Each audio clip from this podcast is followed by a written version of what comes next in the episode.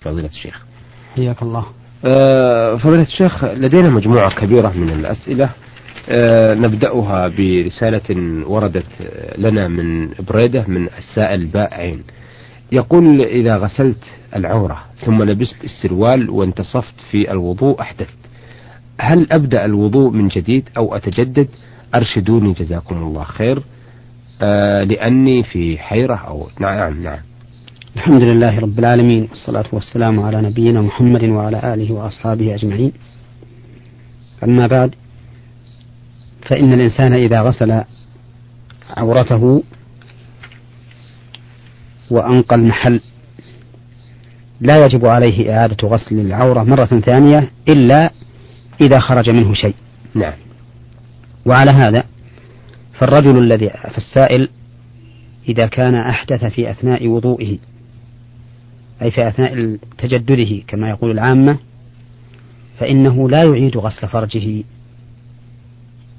إذا لم يخرج منه شيء. نعم. يعني خارج محسوس لا للريح الريح لا يجب غسل الفرج منها إذا لم يخرج معها بلل. فعليه إذا أحدث بريح في أثناء وضوئه فإنه لا يعيد غسل فرجه. والمراد بريح لا لا رطوبة معها. نعم. فإنه لا يعيد غسل فرجه. نعم. وإنما يعيد الوضوء من جديد. يعني بمعنى أنه يعود فيغسل كفيه ويتمضمض ويستنشق ويغسل وجهه إلى آخر نعم. الوضوء. نعم. آه يقول أيضا ما حكم طلب النكاح باليد؟ لا يجوز هذا. أن الإنسان يحاول إخراج منيه بيده لأن ذلك من العدوان. ما قال الله سبحانه وتعالى والذين هم لفروجهم حافظون إلا على أزواجهم أو ما ملكت أيمانهم فإنهم غير ملومين. فمن ابتغى وراء ذلك فأولئك هم العادون. نعم. يعني من طلب وراء الأزواج وما ملكت اليمين فإنه عاد متجاوز للحد. ثم إن فيه ضررا جسميا. كما هو معروف عند الأطباء لأنه يهدم هذه الغريزة هدما بالغا. حتى إنهم قالوا إن المرأة الواحدة منه تعادل في هدم البدن اثنتي عشرة مرة بالجماع الطبيعي. نعم.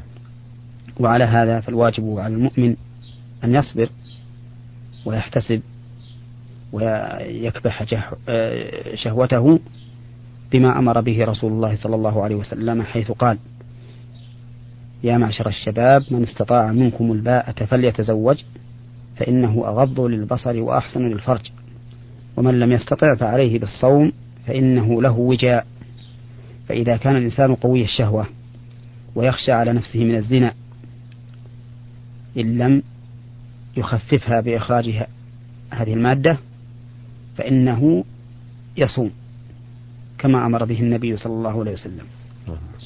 إذا لم يستطع النكاح. نعم. وإذا كان لا يستطيع أن يصوم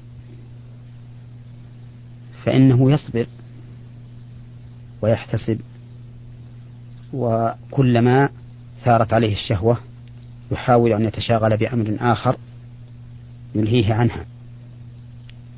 حتى ييسر الله له. فإن الله سبحانه وعد المستعففين بالغنى. نعم. وليستعفف الذين لا يجدون نكاحا حتى يغنيهم الله من فضله. نعم. نعم. آه يقول أيضا ما هي مدة المسح للمقيم؟ قصدها المسح على الخفين نعم فيما مسح يبدو الخفين نعم. مدته يوم وليلة أربعا وعشرون ساعة. نعم تبتدئ هذه المدة من أول مرة مسح. فيحسب من أول مرة مسح إلى دورها من اليوم الثاني.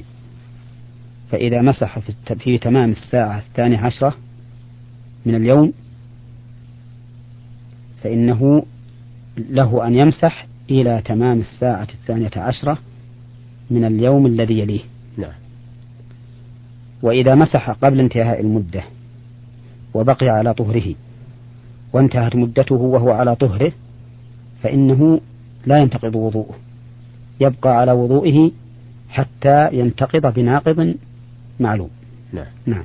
إذا آه، المدة التي قبل المسح لا يعتد بها كأن آه، مثلا يتوضأ آه، الفجر ويستمر على طهارته الظهر والعصر والمغرب. ثم يتوضأ للعشاء الآخرة. تبدأ المدة من العشاء الآخرة لمدة 24 ساعة نعم. نعم, نعم. لا وأقول لك أيضا لو فرض أنه صلى العشاء الآخرة بوضوء الفجر. نعم. ولم يمسح إلا من اليوم الثاني من الفجر. إلا من الفجر في اليوم الثاني. نعم. فإن المدة تبتدي من الفجر الثاني. نعم. من الفجر من الفجر من اليوم الثاني. نعم.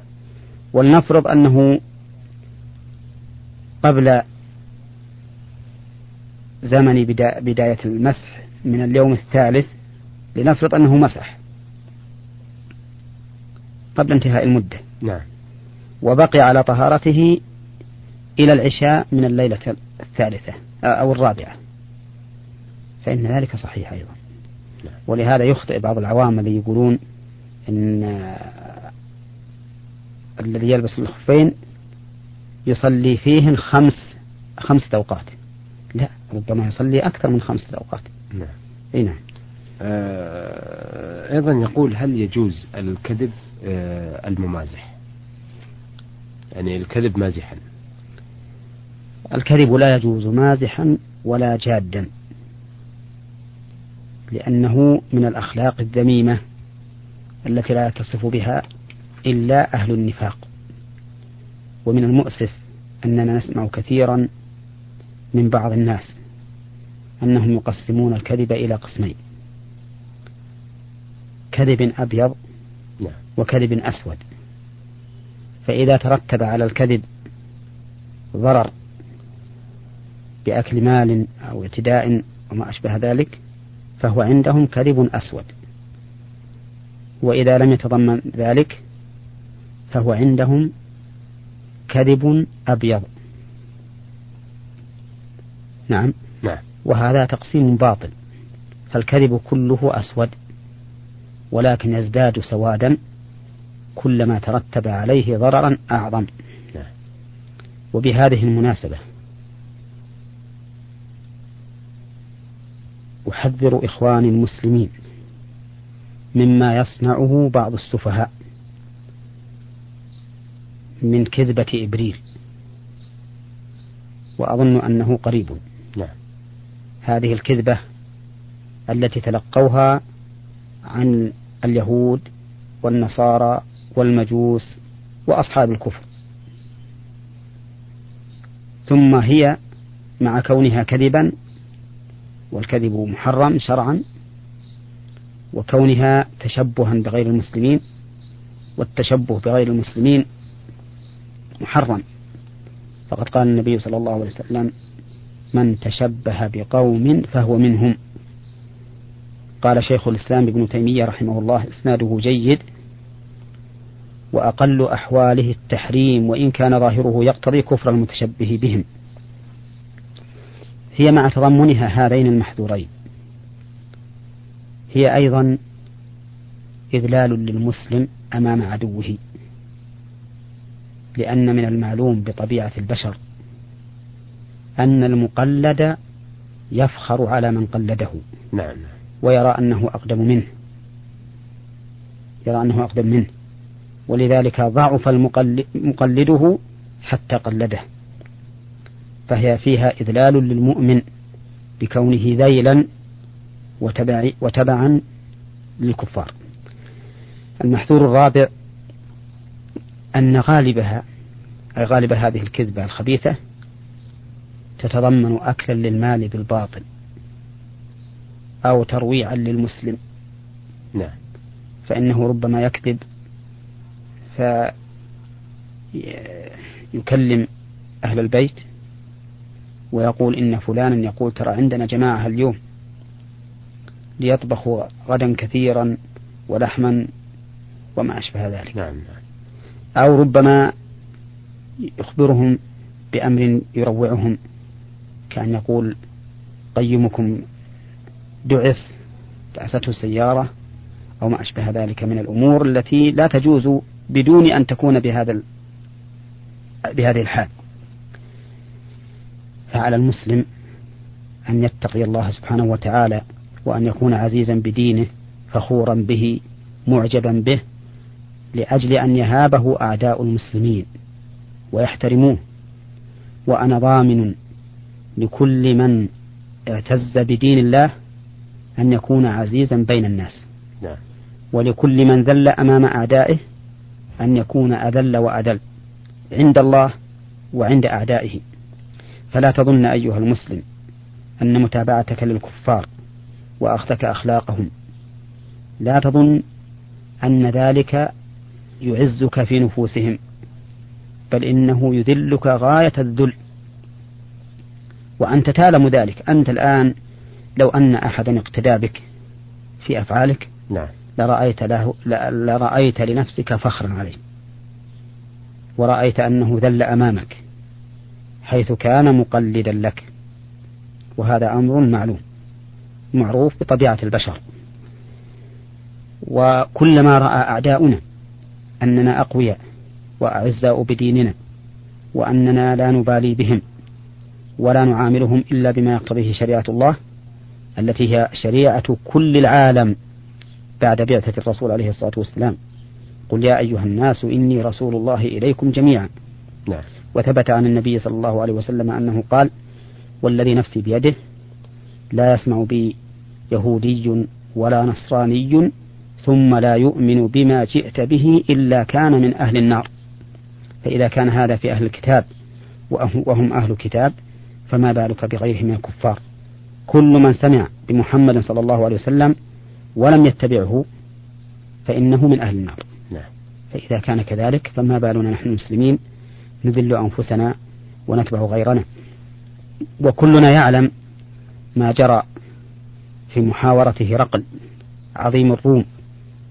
مع أبي سفيان وهو كافر حينما تحرز أبو سفيان أن يكذب في حق النبي صلى الله عليه وسلم خوفا من أن تؤخذ عليه هذه الكذبة مع أو هذه الكذبة مع أنه يود أن يكذب في ضد صالح الرسول في ضد صالح الرسول صلى الله عليه وسلم نعم.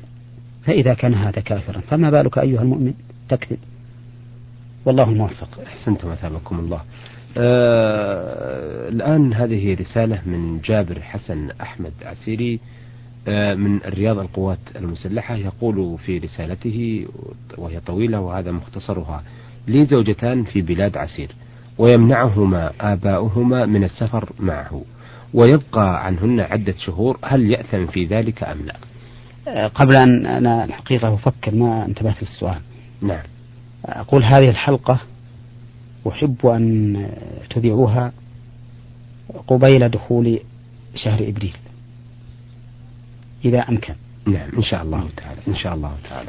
آه سؤال سؤال جابر حسن أحمد عسيري يقول فيه أنا قلت أن الرسالة طويلة واختصرتها بما يلي. نعم. له زوجتان في بلاد عسير. نعم. ويمنعهما آباؤهما من السفر معه ويبقى عنهن عدة شهور هل يأثم في ذلك أم لا؟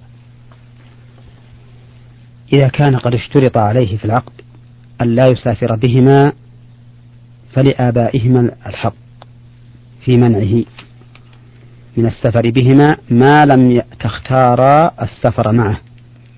فإن اختارت السفر معه حرم على آبائهما منعهما لأن الحق لهما. نعم. أي للزوجتين. وإذا كان لم يشترط عليه ذلك فإن الزوج مالك لزوجته. فإذا سافر وطلب أن تسافر معه زوجته وجب عليهما أن تسافر معه وحرم عليهما وعلى أبيهما الامتناع. فإن امتنعتا أو منعهما آباؤهما فإنه ليس عليه حرج فيما إذا سافر وتأخر عنهما لأن النشوز منهما في الحقيقة. رسالة وردت للبرنامج من علي الزهراني من وزارة الداخلية. يقول فيها رجل ترك زوجته أكثر من سنة في البادية وبدون عذر شرعي ولذلك هو يجمع في الفلوس فقط وحب الدنيا والتفاخر والآن تاركها في البادية مع أهلها ولكن دون آه، رجل إلى بعد مدة أكثر من سبعة شهور ولكي يجمع آه، فلوس فقط. فهل مثل هذا العمل يجوز أم لا؟ نرجو الإفادة سريعا وفقكم الله. الحقيقة أن هذا العمل سفه من هذا الرجل لأن من أهم ما يجمع له الإنسان الدنيا التمتع بنيل شهوته. وقد بلأ وقد بدأ الله سبحانه وتعالى النساء مقدما على القناطير المقنطرة. فقال زين للناس حب الشهوات من النساء والبنين والقناطير المقنطرة من الذهب والفضة والخيل المسومة والأنعام والحرث. فما أدري هذا الرجل كيف يصبر هذه المدة عن أهله من أجل جمع الدنيا التي ليست نافعة له إذا لم يبذلها في نيل متعته. وقد قال النبي صلى الله عليه وسلم الدنيا متاع وخير متاعها المرأة الصالحة. ثم هي إن إن رضيت بعمله فلا إثم عليه لأن الحق لها. نعم. إلا أن يكون في إهماله إياها خوف عليها. أن تفتتن أو يفتتن بها فيجب عليه مراعاة أهله. وإن كانت تطالبه ولم ترضى بغيبته هذه الطويلة فيجب عليه أن يؤدي حقها ولا يهجرها بهذا السفر. نعم, نعم. أحسنتم. أيها السادة آه إلى هنا نأتي على نهاية